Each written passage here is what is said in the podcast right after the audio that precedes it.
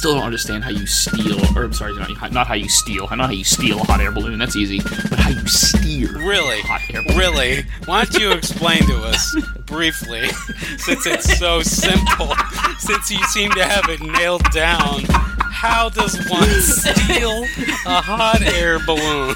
Easy. You throw the weights off this holding it to the ground. You turn the gas on high, and up she goes. That's not stealing. That's ghost riding into space. It's got fucking nothing to do with that. What have you?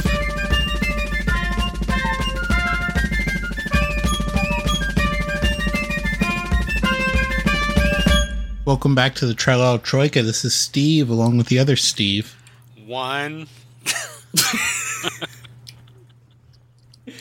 And Ryan.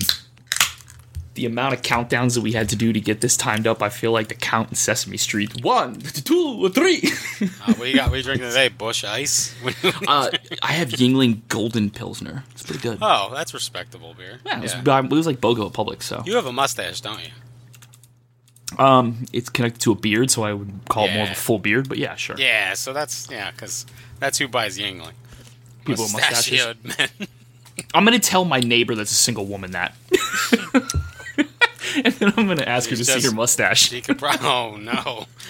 if you want to do that. oh my gosh, that would be bad. Nah, she's an older lady. She's cool. Oh, you want to see it? All right, here it is. No, Oh, she might be like like go- like put her hand to her face and be like, "Oh my god, you can see it." oh my god. anyway, speaking of mustachioed women drinking Yuengling, Today we're talking about the circus, the, Ying- Close. the Yingling Brothers Circus, the Ringling Sisters, sir. the Yingling Brothers Circus. so fucking funny. Oh man. Uh, today we're going to be talking about the adventures of an Arctic explorer named uh, Salomon August Andrea. Exactly. Sir Edmund. Sir Edmund Hillary. Sorry, my my uh, my mic was muted because I kept kept fucking laughing. Oh man, yeah, Sir Edmund Hillary's emails. Um, so at the end of the 19th century, you may be aware that there was sort of this obsession with conquering sort of the Arctic and the Antarctic regions of the Earth because they were considered to be like the last unexplored areas. Bro, that is still on my bucket list. You see, go to the Arctic. Conquering the Arctic. Harassing a penguin. I want to see you harass a polar bear. Nope. Um, but they largely they largely saw these areas as sort of like just challenges. They didn't really view them as areas, you know, where where people lived and and things like that. Um, Okay. So they kind of ignored those aspects. Okay. Jesus. But Salomon August uh, Andrea, um, he was an engineer um, at, at the um, at the patent office in Stockholm, Sweden, um, who wished to be one of the men to become famous for conquering the Arctic. Speaking of people that have mustaches that probably drink Yuengling, holy shit. Yeah. Salomon, bro, that thing is impressive and powerful. Salomon August Andrea, yeah. I'll take two Yuenglings, please. That dude invented Yuengling with that kind of mustache. He was born on October 18th, 1854, um, in a small town of uh, Gränna, uh, Sweden. Um, and um, and he was mainly had his mother raising him because his father died um, in 1870.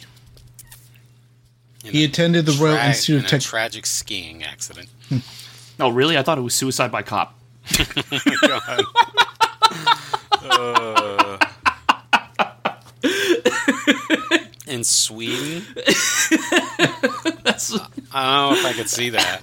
that's They don't carry guns there, so that cop would Sweden really have was to a very work on different. you. Pl- v- Sweden was a very different place in the 1800s than it is now. Yeah. Oh, this is Yeah, the you don't know how- 1800s. Oh, okay. Yeah, they definitely don't have guns there. You don't even know what it was like on the streets. What did he sickle them? Like icicle? Just just hit him with a giant Allen wrench. Fucking yes, big ass wrench. what the hell was that? Uh, That's my skate key. Um, Andre, An- Andrea attended the Royal Institute of Technology in Stockholm, uh, where he would graduate with a degree in mechanical engineering in 1874. Um, uh, in 1876, he went to the Centennial Exposition in Philadelphia, um, where he worked as a janitor at the Swedish Pavilion. Now, in 1874, right, yes. he went to Philadelphia to work as a janitor? No, in 1876, he went to the Centennial Exposition That's at In- Epcot at the, at the in Swedish Philadelphia. How, now, how did you get there in 1874? 1876. Well, it, I, I believe he went like with the contingent uh, that went to uh, the because it was sort of like the World's Fair. it's like a small ship or a big ship that would go? He swam. I would imagine it was a big ship. yeah. Because you're going from Sweden to America. It's not going to be a little what dinghy. color was the ship? It's not going to be a Gilligan's Island little dinghy. They gotta I know. you like, that's a why I'm like sitting. I was gonna keep going down, but Steve sounds like he's getting annoyed. oh man. Um, while in the United States, he would read a book on trade winds, and he met an American balloonist named John Wise. Trade Wind sounds Um, like a book like with some lovers in a soft font on in the grocery store. Trade Winds. Trade Winds was the name of my grandfather's heating and air conditioning company in Boston. Oh my god. He was actually a very successful company. He sold it and retired. He just looks at the cover with like the Fabio type guy. Well, you know, It's like, most, be, like most. AC guys, you know, the business starts off real good. It's real hot, and then it cools off at the end. Hey, look at this guy. but uh, this uh, reading this book and meeting this balloonist um, it sort of uh, gives him a lifelong fascination with balloon travel um, he would return to sweden open up a machine shop where he worked until 1880 Oh, balloonist. I'm sitting here thinking you're talking about someone making me fucking, you know, balloon dogs. You're talking about No, someone like a- like a, a like a hot air balloon. yeah like a hot air balloon Yeah.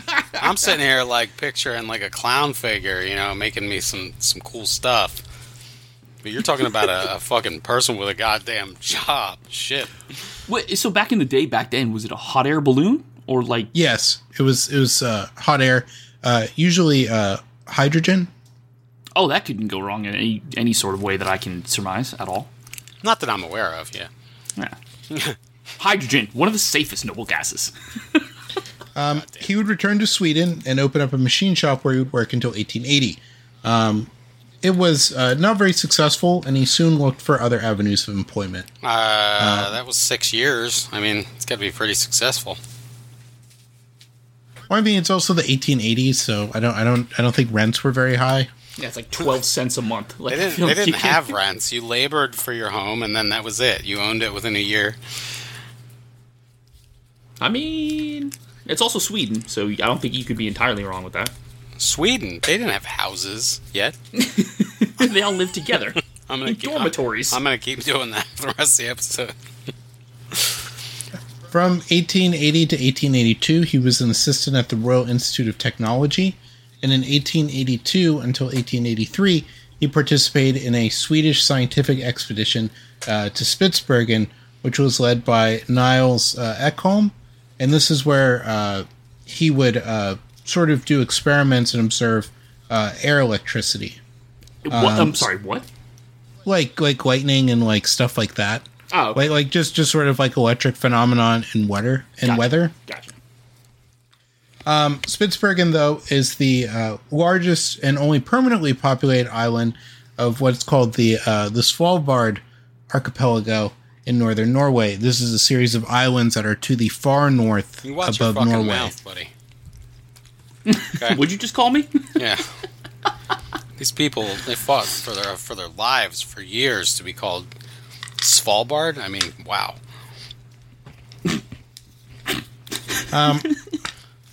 From 1885 until his death, he would be employed at the Swedish Patent Office, and from 1891 to 1894, uh, he was also um, uh, a liberal member of the Stockholm City Council. Man, this guy was busy. libs. Goddamn libs. Uh, Well, remember, as a- Ryan, this was before the Southern strategy. He was super racist. Oh shit. Okay. All right. As a as a scientist, he published uh, scientific journals about air electricity conduction of heat and um, different inventions.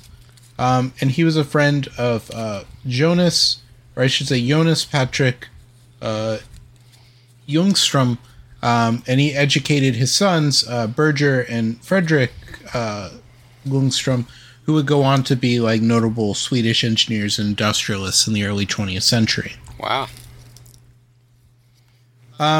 So a lot of his uh, a lot of his views on life as well were that um, the natural sciences uh, were the most important thing, and he lacked any interest in art or literature. Um, he also believed um, strongly in industrial and technical development, um, and believed that the emancipation of women uh, would uh, would have a negative effect on technical process or progress. He also he also was a big big fan of edging, and really- I believe he was quoted as saying is, if you figure something out about air lightning and it's a big deal, you want to wait to release that. You want to Gotta let it build you up. Wait for the right time. Wait for the right time, and then wait a little bit longer, just a little bit. And whenever you think you're ready, just And wait then- another minute or two. And then I'm trying to think of like a like an onomatopoeia from their time. Zammo. There you go. You release it. His he, he was the first one to draw plans for a quote unquote goon cave. An air lightning proof goon cave. How about that? One less fear when you're in your gooner cave. Where it's, where it's just a room full of those uh, th those like viewfinders that you put a penny in, and it just flips a bunch of pictures of like of like a naked lady. Couldn't you just see like George Clooney having like a goon cave and calling it the Clune Cave? Pretty sure he does. Like he has the Clune Cave, right? He has to, right? He's got to, man. I, I would I would guess it he probably had it built sometime after he was Batman, he was looking around. and He's like, "This is actually a pretty good fucking idea." Yeah. He's like, yeah, we should call this the the uh, the Clune Cave Clan. Wait, Make sure those are spelled with C's. Make sure those are spelled with C's. wait, what's that? What's that again? What's wrong with that? What? oh man. In 1893, Andrea uh, would purchase his own balloon, the Svea, um, and he Big made fucking nine. deal. I go down the store, get ten of them right now. So I mean, I guess. I Oh, guess my you meant is- like a hot air balloon. Okay. I, Yes. I, I guess my question is how do you how do you make a hot air balloon back in the 1800s without? Because I mean, I okay.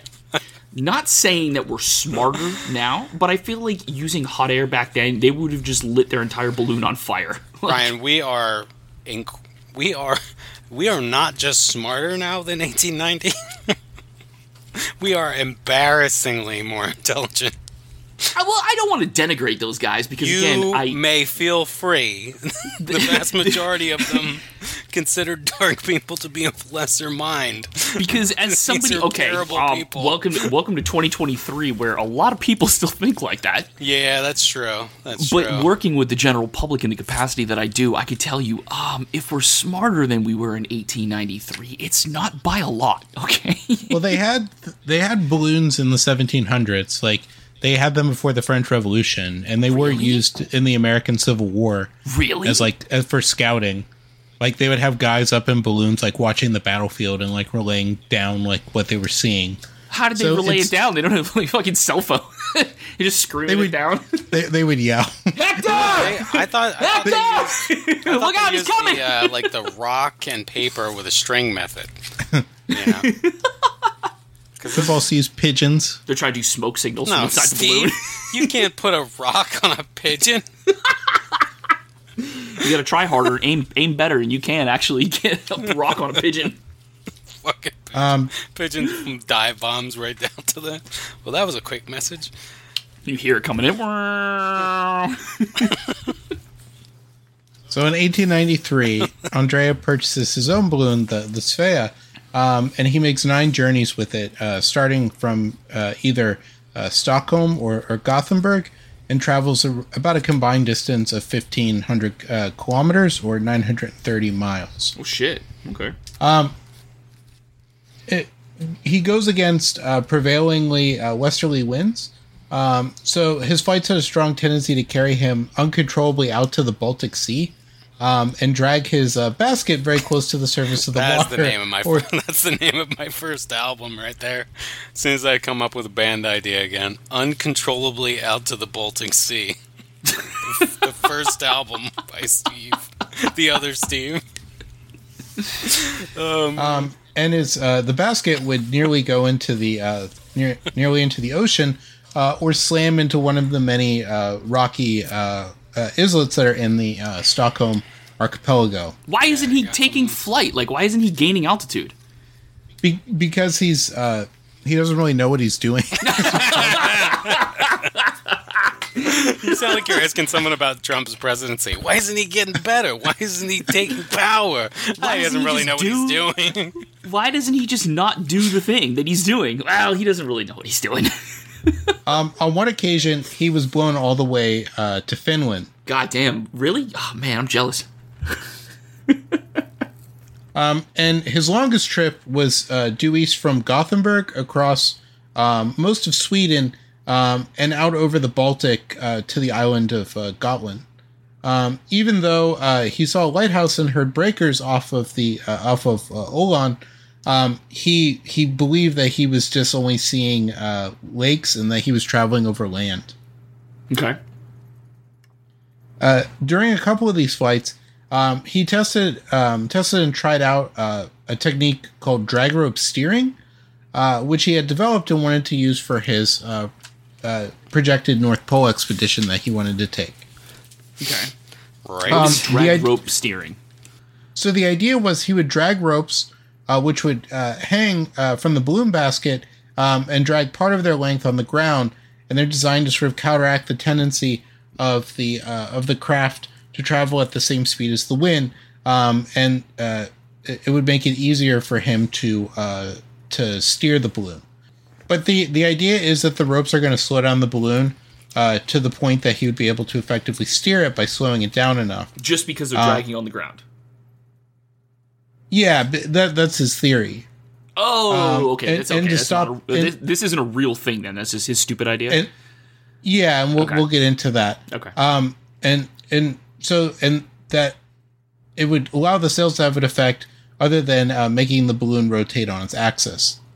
Um, uh, Andrea believed that uh, with the drag rope steering, he had succeeded in um, deviating about ten degrees either way from the wind direction. Um, but a lot of modern balloonists, um, such as the Swedish Ballooning Association, uh, maintain that his belief that he had deviated from the wind was mistaken, um, and that because he was inexperienced and uh, was very enthusiastic um, uh, in, in an environment of, of different like uh, variable winds and poor visibility. okay. Um, and this is because uh, drag ropes, which are prone to uh, snapping, falling off, or becoming entangled with each other or the ground, um, in addition to being ineffective, is not considered by any modern expert to be a useful steering technique. Ah, there it is. Okay. Man, that's a way to just shit on them. Not by any considered to be a useful steering technique, you dumb, dumb, stupid head. Well, you know, you're I can't believe you thought Steve that just, would work. You Steve profound just totally. idiot. What a drag rope Steve just laid on him. Dragged him right down. I had never heard that phrase like ever. To Drag be dra- rope? to be dragged, like like when someone like fucks with you and they just it's really really hard on it. They just drag you through the mud. You never heard of that before? Nah, I hadn't heard of it until like this year. Really? Oh, I know all the yeah. random shit that comes out of my head, and it's like I don't never heard that. Like what the hell? so a lot of uh, in, in Sweden there was a lot of um, ambitions uh, for controlling the Arctic because you know it's so far north that a lot of these uh, Scandinavian countries um, they wanted to have like a stake on the North Pole um, and sort of the resources they could get from the area. Steve, Right, 'cause, like, you, right you could have a stake anywhere. Why would you go I would go to the Ponderosa to be honest. Ponderosa? oh man! No, I go to Shit, give me a Stevie, steak. Stevie Nicks uh, Western Roundup. I think that's what it's called. I'll get one from the goddamn Sizzler. I don't give a shit. what are competing franchise against Dolly Parton's like West like like like Stampede or whatever? yeah, that fucking SNL sketch. Oh, it's so good. Chicken fajitas are so good. Wouldn't you love to eat them? I would love to go get a steak at the Holy Land Experience. Oh, womp womp. It's gone. Good riddance. Um, and uh, Sweden especially uh, had a chip on its shoulder about it uh, because Norway, which was seen as being a support uh, subordinate nation uh, to Sweden, um, was considered to be the world power in Arctic exploration. Um, notably, a pioneer named uh, Fridtjof uh, Nansen. Um, Nansen uh, led a team that made the first crossing of Greenland's in- interior in 1888 um, and uh, he he went across uh, Greenland um, using uh, cross country skis. Interesting. The uh, so the the political and scientific elite of Sweden were eager um, to uh, take the lead from the Scandinavian um, uh, among the Scandinavian countries, um, and Andrea, who was a, a persuasive speaker and fundraiser, uh, found it easy to gain support for his ideas about Arctic exploration. All right. at a lecture in 1895 for the Royal Swedish Academy of Sciences, um, Andrea was able to uh, thrill the audience of geographers and meteorologists, um, uh, saying that uh, he would construct a polar exploration balloon, which he explained would need to fulfill four conditions. Um, it must have enough lifting power to carry three people and all their scientific equipment, advanced cameras for aerial photography. What is this, Hunter Provisions- X Hunter? He's got contracts, got conditions with his men. uh, provisions for four months, um, and ballast altogether uh, weighing around uh, six thousand six hundred pounds. I believe Bro, he what also said. I believe he also said, "I will not use it to float a Chinaman." I believe he Bro, said it's that. it's it's a fucking balloon. He's trying to bring a whole like U-Haul with him. Like what the fuck? Yeah, that's um, a lot. It's like the princess from Spaceballs. Four mo- yes, four months of provisions in a dirigible. Like how are you doing that? Uh, he said it, it must re- uh, retain the gas well enough to stay aloft for thirty days. Well, you know, you Um, can just shit off the side of it because uh, that's how they used to shit out of castles. You know that, right? Yeah. So if you're up there, you know, you can, if you're, you got to be up there for a really long time. You got to have. That's the thing people don't think about. They think about food, but you need a place to shit. You know. Can you imagine hanging your butt off the side of a basket of a balloon and just shitting on somebody but down below by accident? That's actually the name of my second album. Can you imagine shitting on somebody down below? yeah, first, what was it? Balls first to Norway. I can't remember. Head first Ball, into the balls Baltic first Sea. across the Baltic Sea. Shaving my balls over the Baltic. You know, I like this first album. It was kind of ironic, but the second album was a little vulgar. What was it called? Uh, it was called, you know, hanging off the side of a bucket like in a balloon to take a big shit. um, He said that the, the Very hydrogen gas age. He said the hydrogen gas uh, for the balloon must be manufactured um, and the balloon itself filled um, at the Arctic launch site they would use. Um, and he said it also must at least Hmm. be somewhat steerable. Yeah, he's probably still swole from when they told him he couldn't steer worth a shit using his ropes. I still don't understand how you steal, or I'm sorry, not, not how you steal. not how you steal a hot air balloon. That's easy, but how you steer Really? a hot air balloon. Really? Why don't you explain to us briefly, since it's so simple, since you seem to have it nailed down, how does one steal a hot air balloon? Easy. You throw the weights off that's holding it to the ground, you turn the gas on high, and up she goes. That's not stealing. That's ghost riding it to space. It's got fucking nothing to do with theft. What if you What if you flood it, Ryan? you just sit there on the watch. Oh my god. It's like a fucking shitty propane grill. They're running up on you. All you hear is click, click, click, Not click. stealing a of hot air balloon. Fucking anybody could do that. Goddamn, the alternator in this balloon shot. That's how my car died at work. I got home today. I just took three, four balloons. Hey, you guys got a grill lighter I can borrow? A grill lighter. You're up there with a bic. Uh, they put they put like half a milligram of fucking butane in those. Uh, that's you can hear my you can hear the jerky come out when I say that. They put a half a mil- he- then he- milligram of butane in those. Then he falls out of the basket on fire like one of those stuntmen, just stumbling around. No, like a like a Street Fighter Two like critical hit. You know.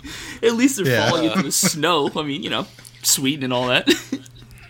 All right. So anyway, Um, underwater basket weaving and So Andrea is very optimistic about um, how easy this would be for him to do, um, and how easily he could meet these requirements. Super easy. Um, no problem. He he would state, you know, that larger balloons have been constructed in France, um, and he claimed, um, and and that more airtight ones had also been created too.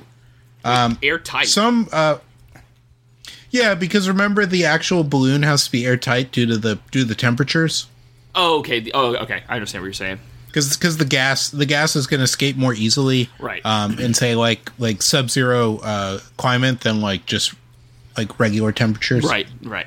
Um, uh, some French balloons had also uh, remained hydrogen filled uh, for over a year without uh, losing any of its buoyancy. Um, as for the, the hydrogen and filling the balloon at the launch site, this could be easily done with the help of mobile uh, hydrogen manufacturing units. Um, for the steering, he referred to his own drag rope uh, designs and experiments, um, and stating that a deviation of 27 degrees from the wind direction could be routinely achieved. He's literally making shit up. He's literally Yeah, making because shit up. remember, because remember, it was half that with his with his like test balloon that he believed that, that he claimed that he was just making up. He I can was, I can probably see not people getting telling him like even Salomon ten that doesn't work. It's Salomon that doesn't work. Fuck it, give me the drag rope. Uh, Andrea also uh, assured the people that he was speaking to that the Arctic summer weather was uniquely suitable for ballooning. Um, because he said that the midnight sun That's could what she- enable observations around the said. clock, um, which would uh, which would uh, how the voyage um, time uh, that it would take, um, and it would do away with all the um, any need to anchor at night, uh, which might otherwise be uh, dangerous to travel uh, at night. Do you mean have the the voyage? Did you say halve? Yeah, because remember, I think you said It- I think it you would said- ha- it would- I think you said halve. That's what I heard anyway. Anyway, well, it would have or, or halve or whatever half. ha- have.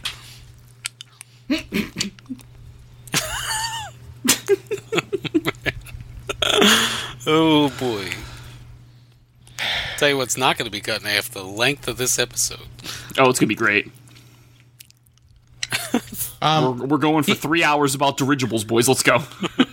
he he also believed that uh, having the sun up uh, 24 hours would uh, allow the balloon's buoyancy not to be affected by uh, night. so the oh my god! So he determined himself to stop the spinning of the Earth.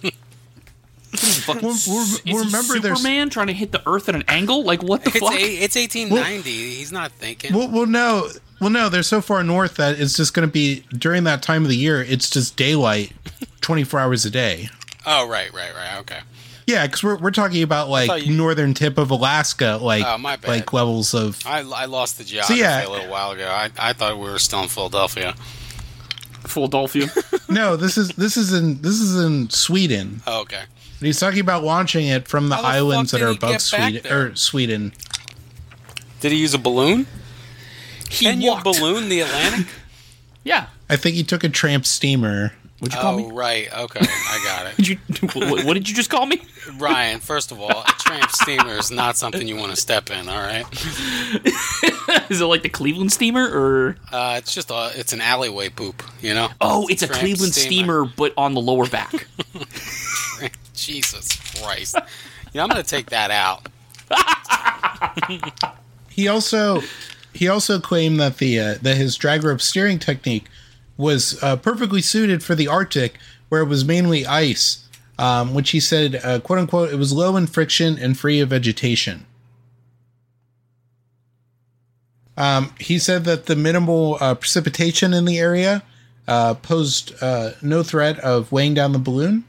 Um, if some rain or snow did fall on the balloon, he argued, uh, quote unquote, precipitation at above zero temperatures will melt, and precipitation at below zero temperatures will blow off, for the balloon will be traveling more slowly than the wind. And the audiences who are listening to him, uh, they believe what he's saying because they don't really have any idea about the realities of the areas he's going to go into. Right. He could Also, just much like- saying- he could just be Much like our it. audience. Yeah. He'd just be making Believe this us, shit they up don't as know. we go. You know. They're like, yeah, sure. the fact that there are uh, summer storms um, in that region, um, that there are usually fogs. Um, that is a is also uh, an area that experiences high humidity during that time of year. Yeah. There's Um, a lot and there's al- a high degree of uh, swamp ass, I believe.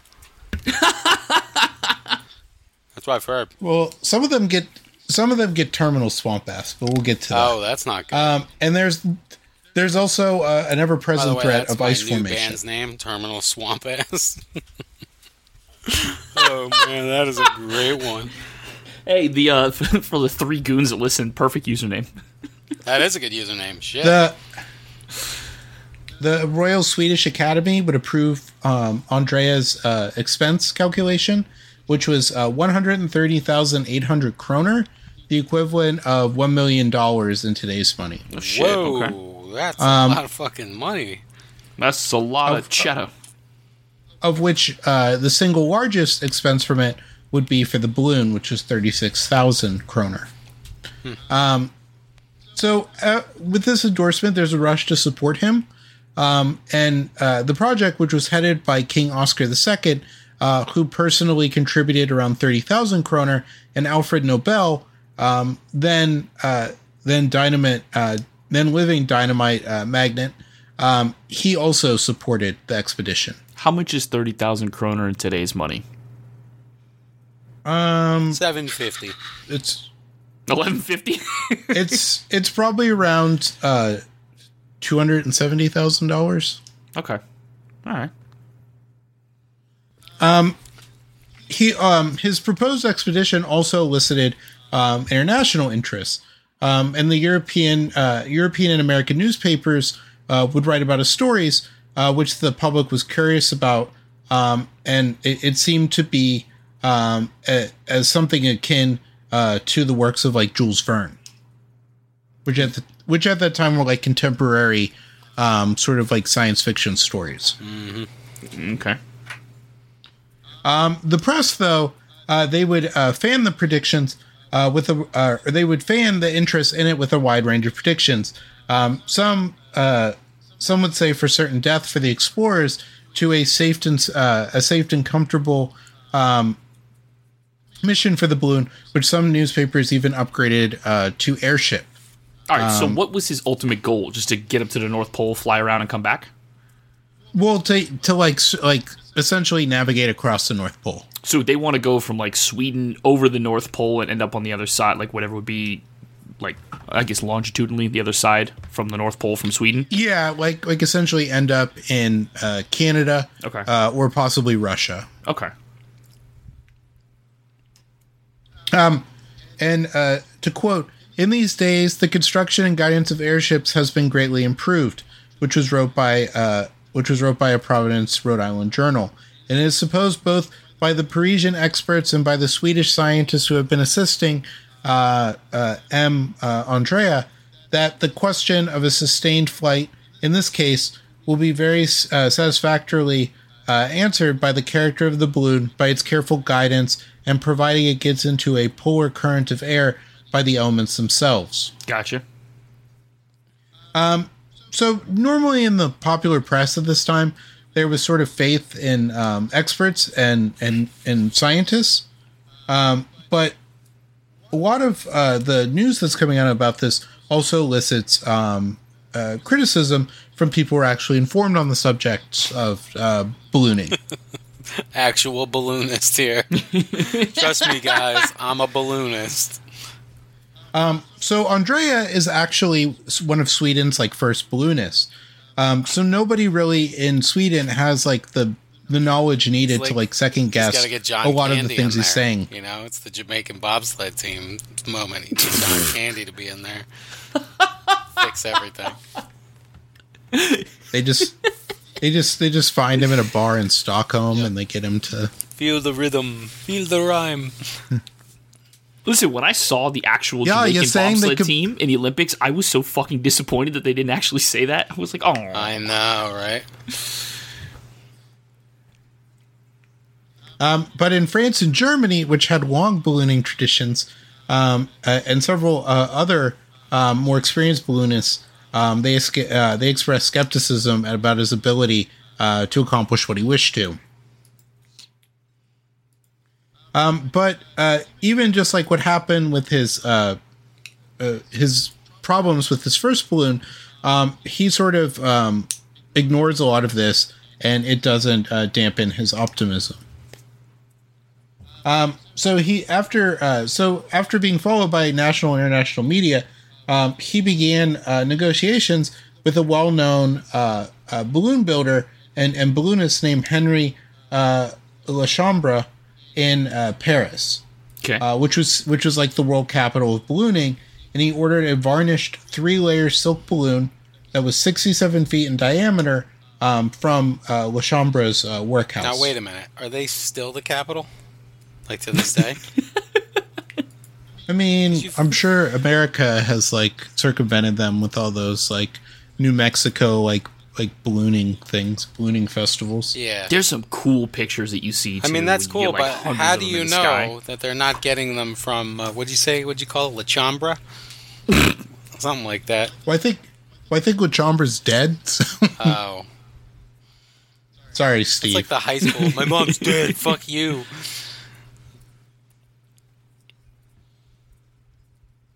Um, the balloon was originally named uh, Le Pole Nord, um, but it was renamed the Örnen or Eagle. Right. Wait, wasn't the lu- the lunar lander named the Eagle, or is that Eagle? would like Eagle One or some shit? I think so. Maybe. It sounds familiar. Interesting. Yeah, interesting. Okay. Um, So they had to develop uh, special, uh, like technical solutions, um, in order to accommodate uh, three adults to be confined to a small balloon basket for thirty days. Um, they would fit sleeping uh, sleeping areas for the crew um, on the floor of the basket, along with uh, areas for uh, the for their provisions. Um, because uh, hydrogen is incredibly flammable, um, they it, uh, the cooking could not be done within the basket of the balloon itself.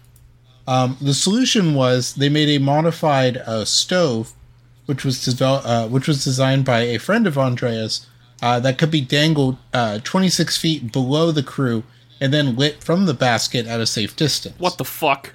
what is this Um, jackass shit? An angled mirror that was attached to the specially designed stove allowed the crew to determine whether uh, whether the stove had been lit or not. Why didn't they just bring a uh, what do they call it? An induction stovetop? Why didn't they just bring one of those? Huh? Or an electric stovetop? Why didn't they just bring one of those? That wasn't invented don't- until like, you know, 19. Like six years ago. Yeah. It's more like a hundred. the induction stovetops. Uh, I'm talking about like the little. Okay, like if you go to the YouTube cooking channels, I'm aware have, of like, what they are. I'm like not. Is that what they're called? The no, no. wh- What I'm saying is, is that what they're called? The little tiny stovetops that like the cooking channels use, like induction stovetops. Is that what those are? Uh, yeah.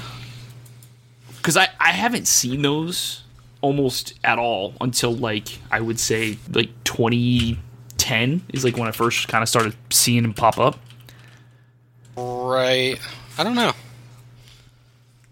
Anyway, they should have brought one of those. Yeah, it didn't. The induction stove didn't get uh, didn't uh, get like made and like introduced until the World's Fair in 1933. Okay, so I was pretty close, but 100 years. Yeah. It didn't didn't go to market Fucking until the funny, too, like, 1950s. I'm just thinking of not like a small induction stove. Like he's trying to get on there with a fucking the whole oven. full size range. You know. There's no way that my wife is not cooking this whole trip. Can I just hook up the hood so that the gases go up into the balloon? Look at that, two for one. I like how we made this guy from North Jersey for a second there. The gases, they go up into the balloon. All right, bada bing. Whereas uh, 1896 attempt to launch the balloon, um, he had uh, uh, many volunteers who wanted to go on the expedition, um, and he, he would first pick uh, Nils uh, Gustav uh, Ekholm, who was uh, an experienced uh, Arctic uh, meteorological um, researcher and uh, was also formerly his boss Good pick. during that 1882-1883 Sol- um, solid pick. expedition he had made. We're getting close he- to fantasy sec- football season, so you know, I'm gonna treat this like the fantasy draft. Yeah, but I heard he's got some bad people in his entourage, so you don't know what's It's all going right. to It's good. Good pick. It's a good pick. Solid pick. I like my team. Um, and the second was Nils uh, Nils Strindberg, who was a um, who was a, a gifted student who was doing original research in physics and chemistry. Um, their main uh, scientific purpose of the expedition was the uh, map the area of uh, the North Pole they would go over um, by uh, by using aerial uh, photography. Um, and Strindberg uh, was uh, both a devoted amateur uh, photographer um, and also a skilled constructor of advanced cameras. Okay. Advanced, Advanced cameras. Let's be real. Yeah, let's how how advanced are they? I mean, it took pretty good pictures. Bro, that's what I say about my sell- fucking cell phone. Is that how you sell my advanced camera to me, Steve? If I like, you're my camera salesman. What's good about this? Well, Just pretty good shrugs. pictures.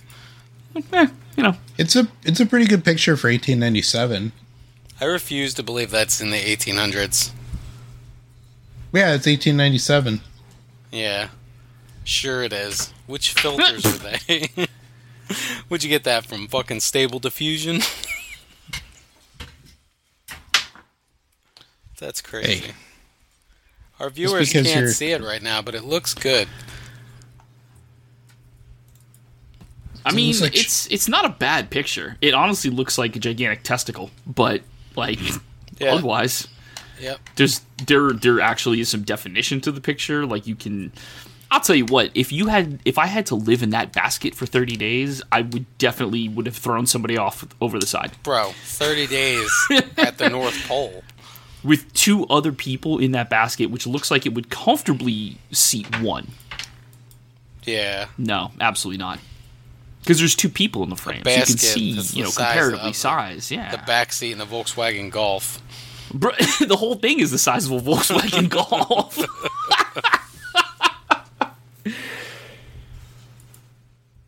One of the main issues he has, understandably, um, is that all of the men he's taking with him are not really uh, Men. physically. They're not Paul Bunyan, is what he's trying to say. They're effeminate fucking Europeans. Say it, Steve. Say it. oh my god.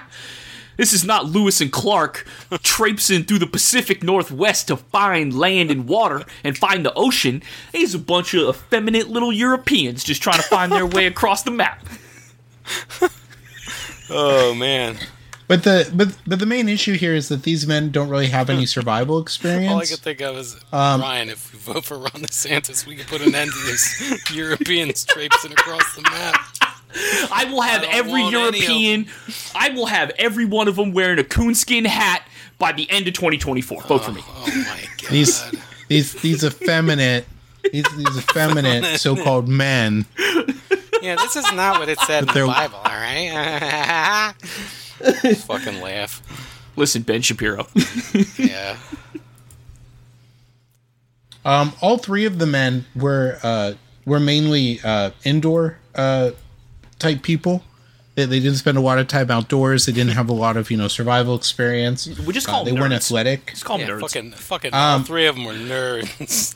Hey, those kids that you would give a wedgie to in high school, that's them. Three of them. And and only one of the three, uh, Strindberg, was young. The others were older. Um, so, uh, but Andrea expected the voyage that you know they weren't going to leave the balloon basket. Um, so he didn't uh, really consider them to be needing um, needing them to be uh, either physically strong or to have survival skills. Oh, well, I mean, it- that, something happening to the balloon and getting stranded and needing to have survival skills. I mean, who could have foreseen that? Absolutely not. And I feel like this is a really bad omen for what I'm about to hear. Um, Because you it's generally- keep talking about survival skills. So, okay. Um, it's generally agreed by modern uh, uh, modern uh, historians and writers that his uh, that his plan was Yeah, unrealistic. you say that, but which historians are we talking about? A lot of them. The mass. Uh, one of the big problems he had was he relied on his plan was to rely on the wind blowing um, in the direction he wanted to go, um, on being able to uh, tune like fine tune the direction the boat or the uh, balloon was going by the drag ropes, um, and that also uh, the balloon being sealed tight enough to last for 30 days, um, and that no uh, ice or snow would stick to the balloon to weigh it down. So this is like doomed from the start. Because that is It's there's, pretty much. There's pretty much no way that that's going to work out. There we go. Let's see how it goes.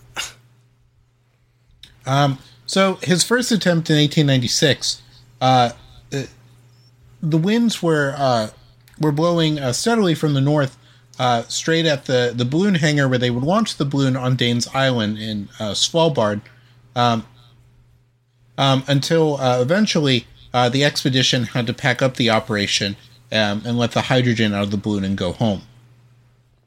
Um, it should be noted as well that Danes Island um, was um, by the area that he had been before Spitsbergen, but it was also uninhabited. Um, it is uh, it, it is now uh, known today um, that uh, if you're on Danes Island, that you are to expect uh, northerly winds. But by the late 19th century, um, they weren't really aware of how Arctic airflow um, uh, worked and, and sort of how the precipitation in the region was um, and and it was all mostly people talking like like academics having like hypotheses about it that were heavily contested. Um, so even uh, Ekholm, who was a meteorologist, um, had no objections to Andrea's theory uh, where the wind would uh, would take them from that location. Okay. Um, and this is mainly because they didn't really have any data um, on um, that type of information. Um, though Ekholm was skeptical of the balloon's ability uh, to retain hydrogen uh, from his own measurements. Um, he would check the boy. Um, he would do checks on the buoyancy of the balloon in the summer of 1896 um, during the process of producing the hydrogen and pumping it into the balloon. Um, and it convinced him that the balloon uh, leaked too much hydrogen uh, to ever reach the pole, uh, let alone going all the way um, to Russia or Canada. So Um, he was never going to make it in the first place. Pretty much. And the main source of leakage was the fact that there were about uh, 8 million tiny stitching holes um, along the seams of the balloon, um, which they couldn't really, throughout any application of strips of silk or a special uh, varnish, were able to seal. Like it, was unable Um, to be fixed 100%. Yeah, like they, they weren't able to like fully uh, seal it. When was it, fl- it when- never seemed to work. when was Flex Seal invented? Because I figure that this could be like the one application it might be helpful. okay, that's my question. Why didn't they just bring cans of Flex Seal? Could have just fixed it. Come on. You're right. We're Uh, definitely the balloon- smarter I now. just saw this balloon in half. You never Uh, the that balloon was losing When he around. saw the boat in half and then reattached Yeah. it with Flex Seal. Okay. I was like, wait, I can't be on the fucking island stuck here with nobody else who knows about the Flex Seal boat. Okay, but stupid question. Is that possible? Because I've never used Flex Seal, and I know that there are sometimes they some did it products in the of commercial. silicone. Motherfucker, you know what I mean. It's a goddamn Oh, commercial. there's a but guy in real on life, is it like There's a guy on YouTube called the uh, Crazy Russian Hacker, and he's got several videos where he does ridiculous things with Flex Seal. It's not perfect, but it works if you use enough of it. okay? so yeah, I wouldn't be surprised if some Flex Seal projects seem possible. You know, like putting the wing all back right. on your plane midair or something. If you uh. fly on Spirit and you're about to lose a wing in midair, they will ask for volunteers to climb out on the wing and spray and spray Flex Seal No, on to fix that. They spent some money this year. There's just a button in the plane you get to hit. you don't press it soon enough, it wing shears off. That's it. I mean, I mean, isn't this the same airline that asked for volunteers to be flight attendants? oh my god. so did our boy, right, Steve? Yeah, exactly. Who are the flight attendants again? They're they're not like uh, professional flight attendants. Yeah, who were the who were the little girly men that were the flight attendants? These men up in these planes, these balloons, wearing skirts. Ugh. Um, but generally, the balloon was losing around 150 pounds of lift force per day. Um, so, taking this into account with the heavy load, um, Ekholm estimated that it would be able to stay airborne uh, for 17 days at the most, not 30. So was Um, he smart enough to just cut the distance he was trying to go like in half? Well, when it was time to go home, he warned Andrea um, that he would not take part in the next attempt, which was scheduled for the summer of 1897 unless a stronger, better sealed balloon was bought. Um, Andrea resisted these uh, criticisms um, to, to the point of delusion. Um, on the boat ride back from uh, Svalbard, um, Ekholm learned from the chief engineer of the hydrogen plant the explanation of some of the anomalies he had noticed in his experiments. Um, Andrea had from time to time secretly ordered um, extra topping up of the hydrogen in the balloon, um, and Andrea's motives for such uh, for such behavior, which was self-destructive, were not known. Interesting. So it, it seems likely that it wouldn't even last 17 days because Andrea was secretly, you know, filling the balloon more than they were supposed to be as well. Was he like having In order to sort of- problems from being around the gas? Like, what was going on with them? Well, well, I think it was just an obsession with, you know, like we got to make this happen. You know, Right, it's right, it's right. it's essentially the uh, saying uh, like a certain he submarine. Had a lot of hustle was what you're saying. He had a lot of hustle. He knew what he was doing. You know, it He was- it was on the like- fundamentals and put in hard work. Yeah. You got to get out there. You got to get up every morning. You got to get on your grind set. You got to get more gas. You know, you know, Andrea, Andrea just walked into Honda that. Accord in your Accord. Andrea just, you know, walked into that boardroom and he's like, "Boys, we'll either fail or we'll become legends." You got to be willing to wake up every morning and saw and saw your neighbor's catalytic converter Yeah. off their 1996 Honda Odyssey, or else Yeah. you will not make it in life. God dang it! Someone stole the god dang call my carburetor again. God dang, That's what we call a sig. it. That's what we call a Sigma grind set. he, he told them he, he told them that that they didn't need the, the sleeping areas on the balloon that they would just need areas for them to work you know because they just grind they don't sleep um, several uh, modern writers uh, such as um, uh, following uh, a, a portrait in a, a semi-documentary novel um, by uh, Sundman Andre uh, called "The Flight of the Eagle," released in 1967, um, have speculated that he had by this time um, become like a, a prisoner of his own propaganda. That, that because he had lied so much about what he could do, and that that he had sort of like uh, created this narrative of how things would go, uh, that he became trapped in it himself. Okay. Um, so, because the sponsors of the trip and the media are following um, uh, every delay he makes, and they're reporting on every setback um, because they want results. Um, Andrea uh, Strindberg and, Elk, um, and Ekholm um, had uh, been seen off by cheering crowds in Stockholm uh, and Gothenburg, and now all the expectations were coming uh, were, were being dashed um, because of the long wait for southerly winds to come to Danes Island Okay. and and this is also uh, sort of gone against the uh, the Norwegian explorer I mentioned before, uh, Nansen, um, who uh, who had a simultaneous return uh, uh, from his uh, from an expedition he had made, um, and then uh, Andrea's uh, failure to launch um, his own balloon sort of made that worse. Um, some men theorized that Andrea uh, could not face uh, letting the press report that he did not know um, the what the prevailing wind direction was at Danes Island, and had also miscalculated in ordering the balloon and needed a new one to rectify this error. Like once he got so in eighteen.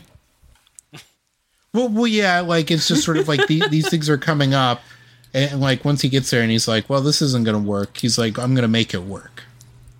Wow. so in 1896, the launch is called off.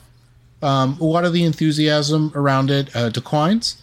Um, and so he makes a, a second attempt in 1897. Um, from the candidates, he picked a 27 year old uh, engineer named uh, Newt uh, Fraenkel to replace Ekholm.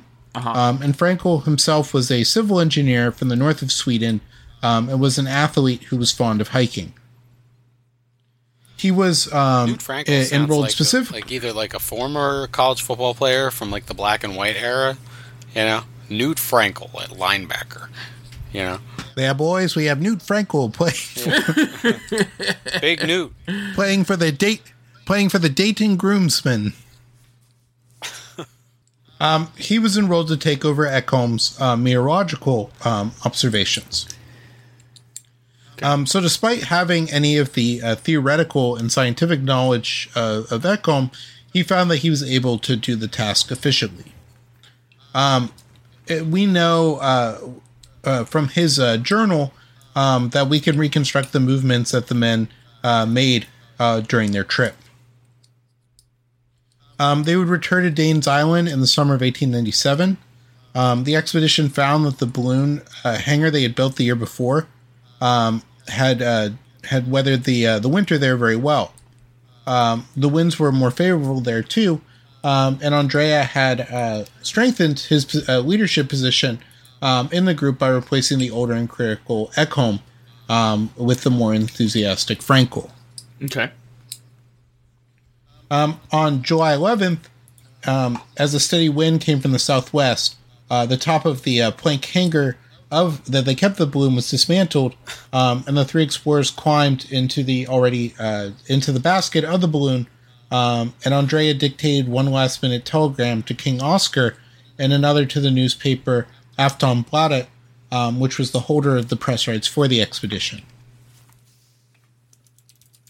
The large uh, support team for the balloon King cut away the last of ropes holding the uh, balloon. King Oscar Sardines Company. Yes, Wow, the same. Really?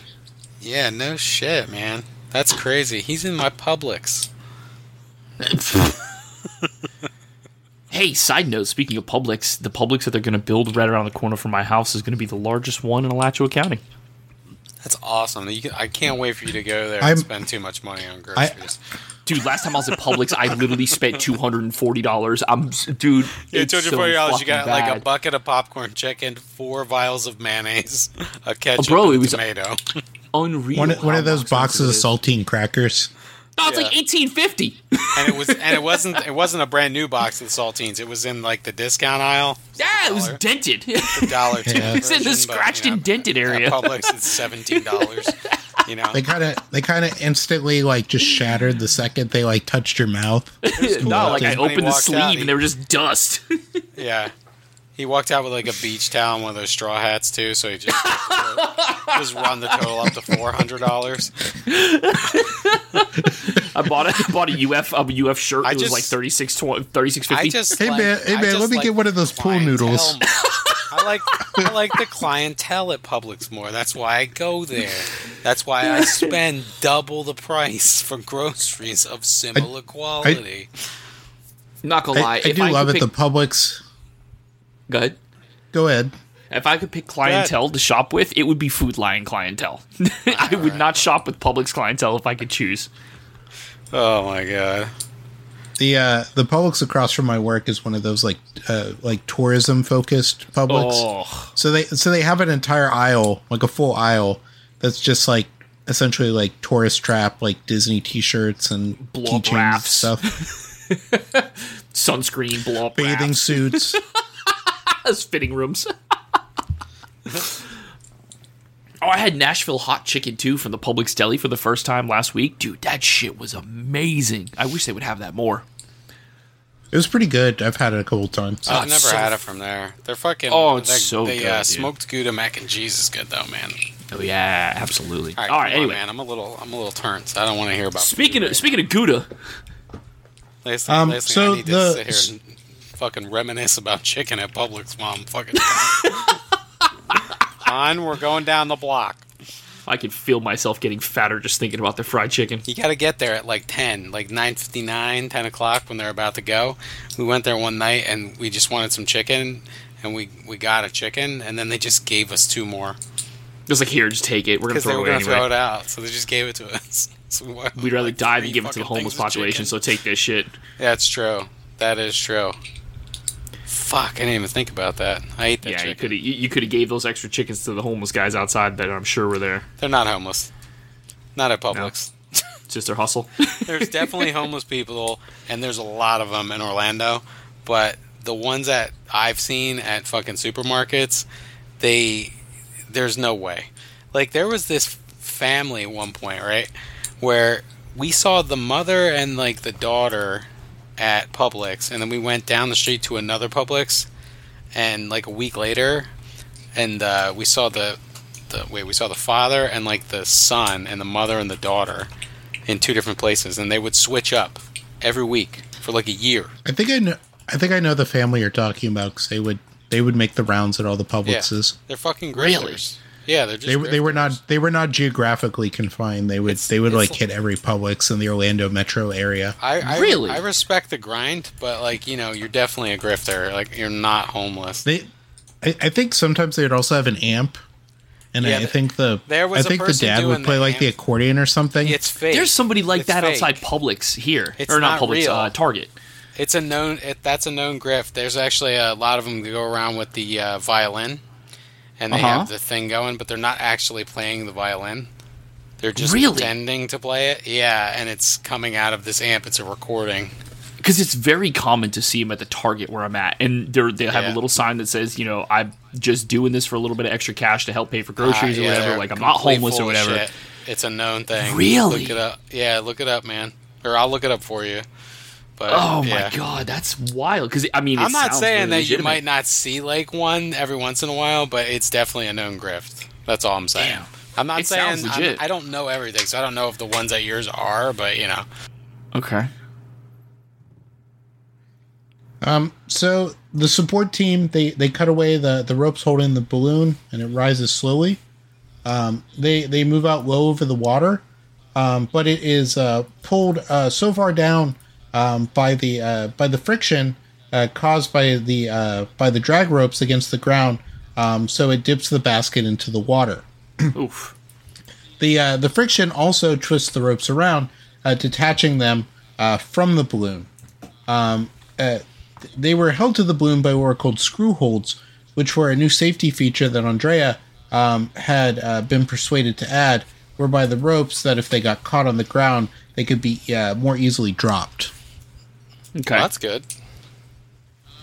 So most of the ropes unscrewed uh, at once, um, and uh, and 1,170 pounds of rope were lost. I'm Um, guessing that because we know these exact figures that, that these men are going to survive. So, I mean, clearly, you guys want to place bets? nothing nothing has ever gone wrong in the North Pole with a dirigible and three dudes that are all effeminate little men that have no survival skills. There's That's no my- way that this could go wrong. That's my third album name, actually. effeminate men with no survival Three skills. dudes who are effeminate men with no survival skills. Actually, that was the original name of this podcast: effeminate It men with no was. survival skills. It was. It was. Hey, speak for yourself. I was a Boy Scout. Yourself. I was a Boy Scout too. I just fucked off and didn't learn shit. Yeah. You were just you were just smoking weed at Weeblo Camp. listen, listen. That kid, I didn't know what it was. and it was the older kids that were in like the actual like Boy Scout Boy Scouts instead of like the Cub Scouts that were like, "Yo, you want to try?" it?" No, I'm, I'm joking. I did not. That's fucked up. Um, and the uh, after they they lost the ropes, um, they had to dump about uh, 460 pounds of sand overboard uh, to get the basket clear of the water. Yeah. That's a lot Um, of sand. God damn. Why So do they have within all the- that sand? Uh, in order to um, to stop themselves from like to control their buoyancy. How do you see? You can't get it back though. You know, like Yeah, that's what I'm saying. Like now you've lost all that sand, so now like, what if you you're just gonna go up, had- up, up, up, up? Well, What if you had It- like it a gets- really efficient balloon? You know, like you, you drop well the sand that out. that gets well that gets to the point that within the first uh, few minutes of their expedition, they lose uh, 1,630 pounds of essential weight. Jesus Christ, dude. so they, um, they get the so- bends going up. Uh, so before The air before it was clear of the launch site, the uh, the Eagle, which had been a, a steerable craft, um, um, it, it became just an ordinary hydrogen balloon uh, with a few ropes hanging from it at the mercy of the elements. So just like Um, any other eagle, a shitty scavenger the crew- who's not all that really all that great. The, the crew had no means to direct the balloon as well, um, and they had uh, they didn't have enough ballast um, in order to stabilize the balloon. Um, so the balloon is lightened and it rises to 2,300 feet, so why which did at okay, that time if they already fucked up and they weren't even out of the launch area, why didn't they just call it and say, "Now we're gonna try this again at some other time"? Well, the problem with that is that they shoot up to 2,300 feet in the air, which at that time is like like an unimagined height for a balloon to go. Oh, Um, okay. and this and this and this causes the uh, because they're in lower air pressure now, it causes the hydrogen to escape from the balloon much faster um, than it was uh, escaping normally. right. Um, so the balloon had two means of communication with the outside world. Uh, one was uh, buoys, and the other one was homing pigeons. um, the the buoys were steel cylinders encased in cork, um, and they would be uh, dropped from the balloon into the water or onto the ice to be carried to civilization by the currents. But the problem is, is Um, that he didn't only get two- homing pigeons. He got homing pigeons, which are the Chinese knockoff. Those are the pigeons you find in Chinatown. that's a they're dad just as good, but they're just, How just about a dad joke? Slightly fucked up. Right? You know, that's a dad ass joke. It's actually a dove that's been painted, And my uh, pigeon, painted my like a pigeon pigeon. never came back. I thought I got a homing pigeon, but he was a homing. Oh, These oh, are Uncle these are doves. so funny. Um, one of them was dispatched by uh, Andrée on July 11th, a few hours after takeoff, and it read Our journey goes well so far. We sail at an altitude of around 820 feet, um, at uh, first uh, north 10 degrees east, but later north 45 degrees east. Weather delightful, spirits high. The second was dropped an hour later and gave their height as around 2,000 feet. Uh, the paper uh, Afton uh, Bladet, um, who had supplied the uh, pigeons to him, uh, bred them in northern Norway with the optimistic uh, belief that they would uh, manage to return there, and their message cylinders would, which contained pre-printed instructions in Norwegian, um, which would allow the finders to pass the messages on to the paper, um, uh, paper's addressed in Stockholm. Okay. Uh, Andrée released at least four pigeons, but only one was ever retrieved. And it was by a Norwegian steamer where the pigeon had a white had sort of landed on the steamer and was promptly shot. Uh, its message, dated July 13th, uh, gave the travel direction at that point as east 10 degrees south, and the message reads The Andrée Polar Expedition to the Aftonbladet, uh, Stockholm.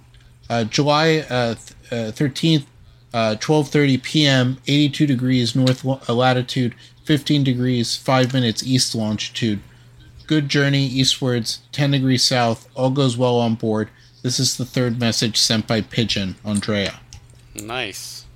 Okay. uh, Lundström um, and others uh, would note that all three uh, messages uh, fail to mention the accident at takeoff or their uh, or their increasingly uh, desperate situation Not Um, everything is fine. We don't need anything. We have no problems. We're fine. We'll be back in a couple weeks, guys. Don't worry about us. Meanwhile, they're just panicking on board, fighting each other, just talking shit.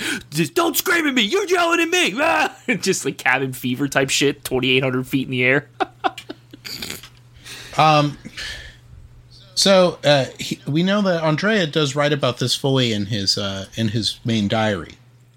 Um, so the balloon out of equi- equilibrium, um, sailing uh, far too high, um, and thereby losing its hydrogen much faster um, than, than even um, Ekholm had predicted.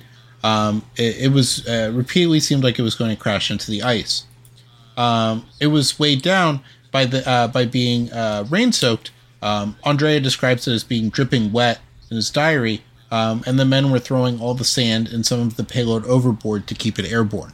Still, they're still jettisoning more shit to keep it in the air. So the the free flight of the balloon lasted uh, for ten hours and twenty nine minutes, um, and was followed by uh, forty one hours of uh, of bumpy uh, riding with frequent uh, ground contact before they inevitably crashed. Um, the Eagle would travel for two days and three and a half hours altogether. Um, during that time, according to Andrée, uh, none of the three men got any sleep. Um, the Damn. the final landing they did appeared to have been gentle, um, and neither the men nor the homing pigeons, which were in their cages, were hurt, and none of the equipment was damaged. Not even their, um, not not even the instruments and cameras they had brought. So it was like Um, a, like a like a controlled crash. Then you mean? Well, as, as Nothing's- controlled as yeah, nothing's damaged. It couldn't be that bad, I guess. I was thinking crash like they tumbled and flipped like an airbag What's- deployment. what, what helps it was you know a balloon and and it didn't go up like the Hindenburg, so it just like oh, just eventually like softly landed. You're landed. making it sound like just Homer falling from Springfield Gorge. and then the litter getting disconnected from the helicopter and going down a second time. Yeah. They just slam into an iceberg and he hits every spike on the way down. Ooh, ee, ah, ow, ooh. And on that note, that is where we will leave off and where we will pick up Oh, you're gonna blue ball me for these dudes eating each this other. Oh my god. Well, you know, Ryan, we could have did more, but you were so fucking late. I'm sorry, I'm an awful individual. It's fine. Listen, it's fine. It gives us more content. It's content. I like is what it is. content. I'm content to edit only a one hour, 11 minute episode now. And if I stop I'm- talking, it'll be even shorter. Say good night. Oh my god. Good night. Later.